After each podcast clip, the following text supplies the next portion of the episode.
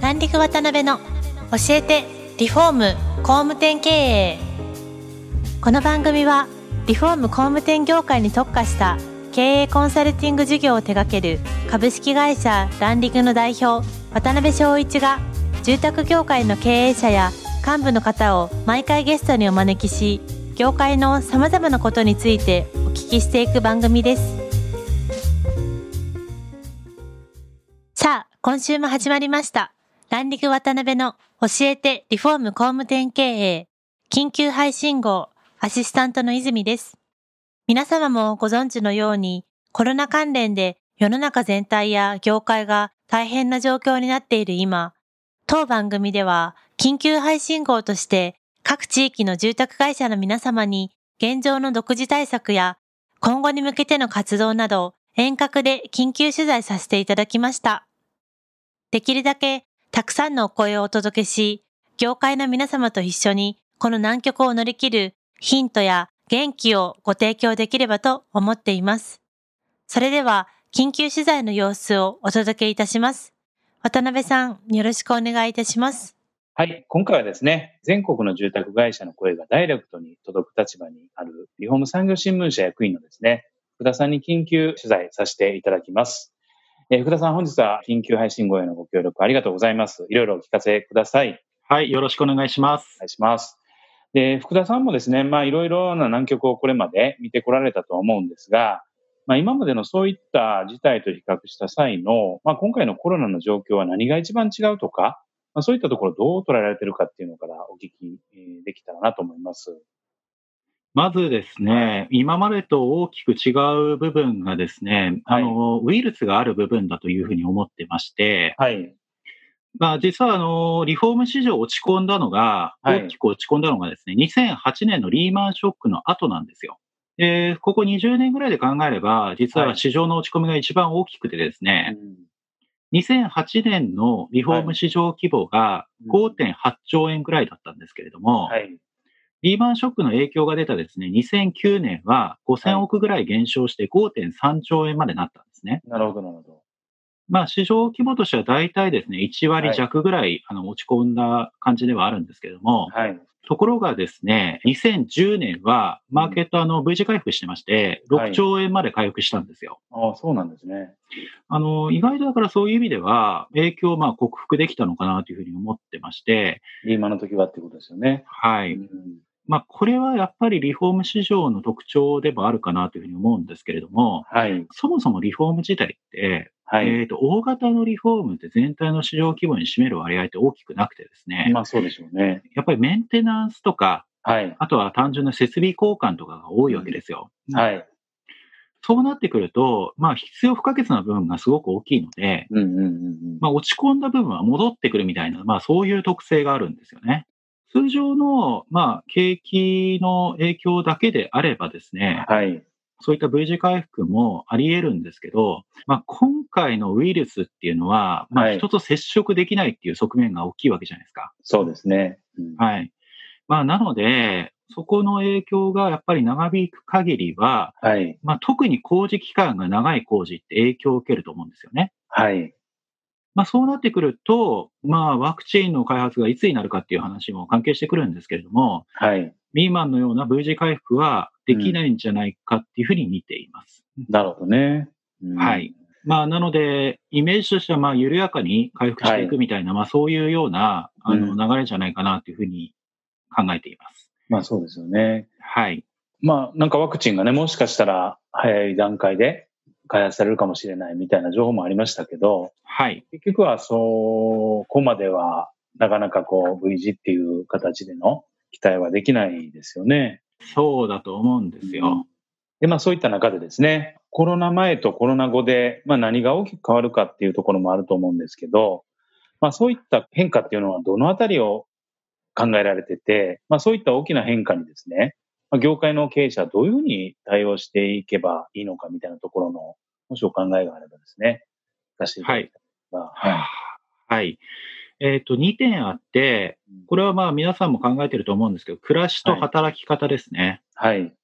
まあ、すでにあのテレワークとかはもう急増してるわけじゃないですか。そうですね。で、コミュニケーションの取り方がやっぱりデジタルシフトしてきてですね、はい。そういったところが大きく変わってくるんじゃないかなというふうに思っています。なるほで、当然今、働き方の方が先行して動いてますけれども、うん顧客とのやり取りもオンライン化が許容されてきますので、ど。はい。まあ、ネットで全て完結みたいな、そんなリフォームが拡大してくるかなと思っています。うんうんで、実はですね、従来のリフォームっていうのは、はいあのネットですと20万の壁っていうのがあるって言われてたんですよ。あ、金額で20万ですか。そうなんです。うんうんうんだから20万以下っていうことを考えればですよ、はい。給湯器とトイレとか、まあそんなものしかなくてですね、あーそういうのにしか、小規模なものしかなかなかネットじゃ、えー遠隔じゃ厳しいだろうっていうお話だったんですよね、今まで。そうですねうん、当然窓口がネットになるって可能性はあるんですけど、はい大型リフォームはやっぱ打ち合わせが必要ですし、その後はリアルじゃないですか。うん。っ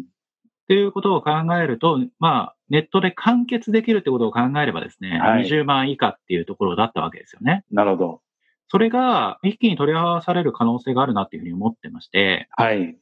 まあ、それはそうですよね。あの、うん皆さんも多分、ズームとか使って、コミュニケーションをもう取ってると思うんですけど、はい。もう一般化し始めてるじゃないですか。そうですね。なんか当たり前になってきてますよね、日常の中で。いや、そうだと思います。はいまあ、お客さんとの中でやり取りもそれが当たり前になるっていうのは当然の流れでして、そうすれば、はい当然ですね、ネット完結し、うんうんしかも、まあ、20万以上のものも売れるっていう時代が、まあ、かなり早く来るんじゃないかなと。うん。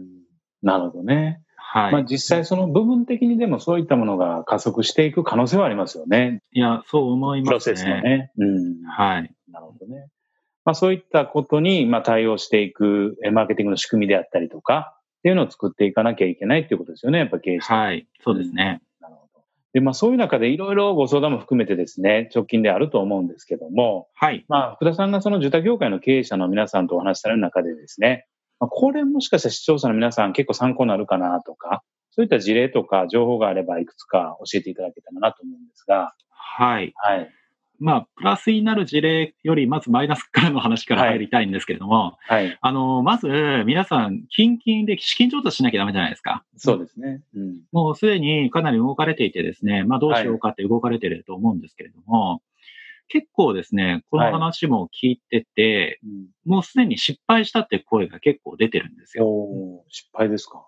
はい。はい。というのは、3月にもう早めに動き出してですよ。はい。まあ、高庫から借りられてですね、うん、意外と少なく借りた方とか。ああ、まだそこまで大丈夫やろうっていうような感じでってことですかいや、そうなんですうんうんよ。うんそうすると次借りるのちょっと厳しいじゃないですか。うん。まあそうですよね。うん、はい。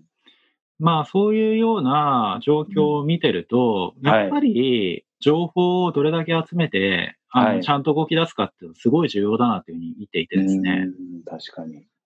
まあ、そこの判断とかがはい結構会社が、経営がどうなるかを大きく左右するかなというふうに思っております。そうですよね。うんはい。あものすごいいスピードで状況変わりますもんね、しかも。いやー、本当にそうですね。うんだから1週間ぐらい前の情報がね、古くなったりもするじゃないですか。そうですよね。うんはいなるほどね。えーそうした中で、はいあのー皆さんに提供できる情報としてはですね、はい。リフォームの施工の現場自体もですね、い結構変わってきておりましてですね、はい。今までは、その対策といっても、例えば職人さんにマスクつけさせるとか、はい。あとは除菌スプレーとか、うん 手しっかり抗菌するとか、まあそういうようなことぐらいではあったと思うんですけれどレベルも、でしたよね。うんはい、かなり進んだものも徐々に出てきたんですよ。はい。えー例えばですね、うん使い捨ての養生をやるとか、おーはい。はい。あとは使い捨てのエプロンみたいのをつけて、うんまあは毎回それを取り替えるとかですい。ね、うんうんうんうんかなりお客さん向けの対応をしたですね、はいそういうことをやる施工会社も一部出てきてまして、なるほどね。うんええさらに接触の時間を減らせばいいので、はい。ユニットバスの専門会社なんですけれども、うんうん現状の時間をギリギリまで早くするとか、ああ、現状の時間を短くするってことですかそうなんですうんうよ。んうんいや、単純に現状の時間長ければ、例えはいば2人で行くより1人で行く方が、うん接触の危険性は減るでしょううし、ん。そうですよね。うんはい。時間が短い方が、当然、リスクが少なくなるわけじゃないですか。そうですよね、確かに。はい。うんうんあの、そういうことを考えて、例えばユニットバスの現状を一人で20分でやりますみたいな。はい、はい、はい。はい。で、そういうとこまで、やっぱ元請けさん考えて表に出せればですよ。はい。ある程度安心して、ユーザーは頼みやすいと思うんですよね。ああ、確かに。なので、今そういうことを意識がある施工会社さんと組むとかですね、はい。ことができれば、うん間違いなく、まあ、まだコロナが完全に収まらないにしろ、はい。当然、リフォーム需要っていうのは必ず出てきますから、そうですね。その中でもやっぱり選別ってすごく出てくると思うんですよう。ん、確かに。なんかいろいろお話聞くと、やっぱりこう子育て世代であったりとか、はいこれから子供お生まれになるお客さんとかは、やっぱり相当そこら辺神経質に気にされてるお客さんも増えてきてるじゃないですか。はい、そうですね。逆にそういったことを一つ一つもしっかり対策していくことができれば、かなりの差別化になっていく可能性はありますよね。ありますね。いや、さらに在宅が増えれば、はい間違いなくあの故障増えますから。ああ、そういうことですね。はい。だってトイレ流す頻度高まりますし、水道をひねる頻度高まりますし、はい、はい。それは給湯器だってたくさん使うんでですね、確かに。壊れちゃうんですよ。うんうんうんうん。壊れたらさすがにやらないわけにいかないんで、確かに。そこで選別しますよね。うんうんうんうん。なるほどね。はい。どうですか他何かこう参考になりそうな、そういう直近の事例みたいなのってありますか何か。あとはですね、はい現場見学会をやっぱり工夫してる事例が今出てきましたよね。あ、そうなんですね。うんはい。今、ショールームにはやっぱり人を呼び込むのも難しいですし、難しいですよね。はい、うん。なかなか現場をこう見せるっていうのが難しくなってきてはいるんですけれども、はい。じゃあ、例えばそのテクノロジーを使ってですよ、はい。 AR、VR で見せるって方法もあるんですけど、はい。やっぱりですね、あんまなんかこうピンときてない方が多いんですよね。はい。そうでしょうね。そうなってくるとうん、じゃあどうやってやるかっていうことを考えたときに、はい。営業のスタッフとかが現場に行ってですね、その例えばはいリフォーム会社、工務店のうん。スマホ片手に見せるんですよ。ほうほうほう。なるほど。もなうるつほどながって。うんそういうことで、リアルにタイムリーにやるわけですね。そういうのそうですね。それうでん、こっちの部屋見せますとか、解説しながらこう見せるとあか、ーそれは面白いですね。確かに。ええまあ、まあそう100%じゃないにしろ、結構リアル感出ますもんね。だっていやね、。出るんですよ、そうするうとんうんうん。それで会話もしながらですし、お客さんの要望に合わせて、はい見せたいとこ見せたりもできるじゃないですか。はい。確かに。まあ、そういうやり方、まあ、テクノロジーにだから偏りすぎても、はい。顧客がまだそこに追いついてないケースってあるので、そうでしょうね。うん。うん、すごくやり方次第では、ただ、ほうぼリアルに近い状況で見せれるってことはできるのかなと。なるほどね。はい。まあ、ちょうどね、5G とか、いろんなね、技術であったりとか、そのネット環境とかね、そういったものも整備されていきますしね。はい。うん、いいかもしれないですね。はい。うん。なるほど。まあ、ではですね、ちょっと時間になってきましたね。最後にですね、まあそういうこう、今ってやっぱりアフターコロナに向けての仕込みの時期だと思うんですけども、はい。まあそういったこう、業界の未来に向けてですね、何か一言メッセージがありましたら、えーお願いいたします。はい。あの、最初の方にだいぶ暗い話をしてしまったんですけど、はい。まあ実際に2020年は今までにない市場に落ち込みになるとは思います。はい。ただ、やっぱり変化自体が在宅とかですね、住まいとかにすごく向いてるっていうのは、マーケットにとっては実はプラスだと思ってまして、そうですね、確かに。今までにないような需要は高まってくると思ってるんですよ。はい。まあすごくわかりやすい簡潔なところで言うと、抗菌だったりとか、はい。換気とか、はい。あと、住まいでの快適性とかを考えれば、うん断熱とか、はい。まあ、窓を変えるとか、まあ、そういうのはありますでしょうし、はい。あとはインテリア業界結構ですね、盛り上がるんじゃないかって、専門家の方々言ってんですよね。それはどうしてですかいや、当然家の中が、あの、快適にするためあーそうに、いうことですね。そう、例えば壁紙うん変えてみたりとかですね、はい。それは家の中で働いたらいい椅子でやりたいですよね、とか。確かに確かに。いやー、そういう意味ではう、ん実は、あのー新しい需要ってすごくあると思ってまして、はい。実際ですね、大手ポータルサイトとかの話とかもいろいろ聞いてるんですけど、はい。コロナ問題が出た3月、はいうん全然集客落ち込んでなかったりするんですよ。あ、そうなんですね。うんうん。そうなんですよ。むしろ上がっているポータルもあったりとかはい。して、ここれってまさしく需要が上がっていることの証明になると思いますし、うんうんうん近々で実は Google トレンドでリフォームってワードを調べたんですけど、はい。緊急事態宣言後にこのワード上がってんですよね。おお逆にですか。そうなんですうそういうこととかを考えれば、まあ人々の関心自体が、んまあそういった住まいとかそっちに向いてんだろうなと。それなるほが、まあいつ収まるかって確かに問題点はあるにしろ、はい。需要としては出てくると思うんで、うんまあ今乗り越えればです よね。 はい。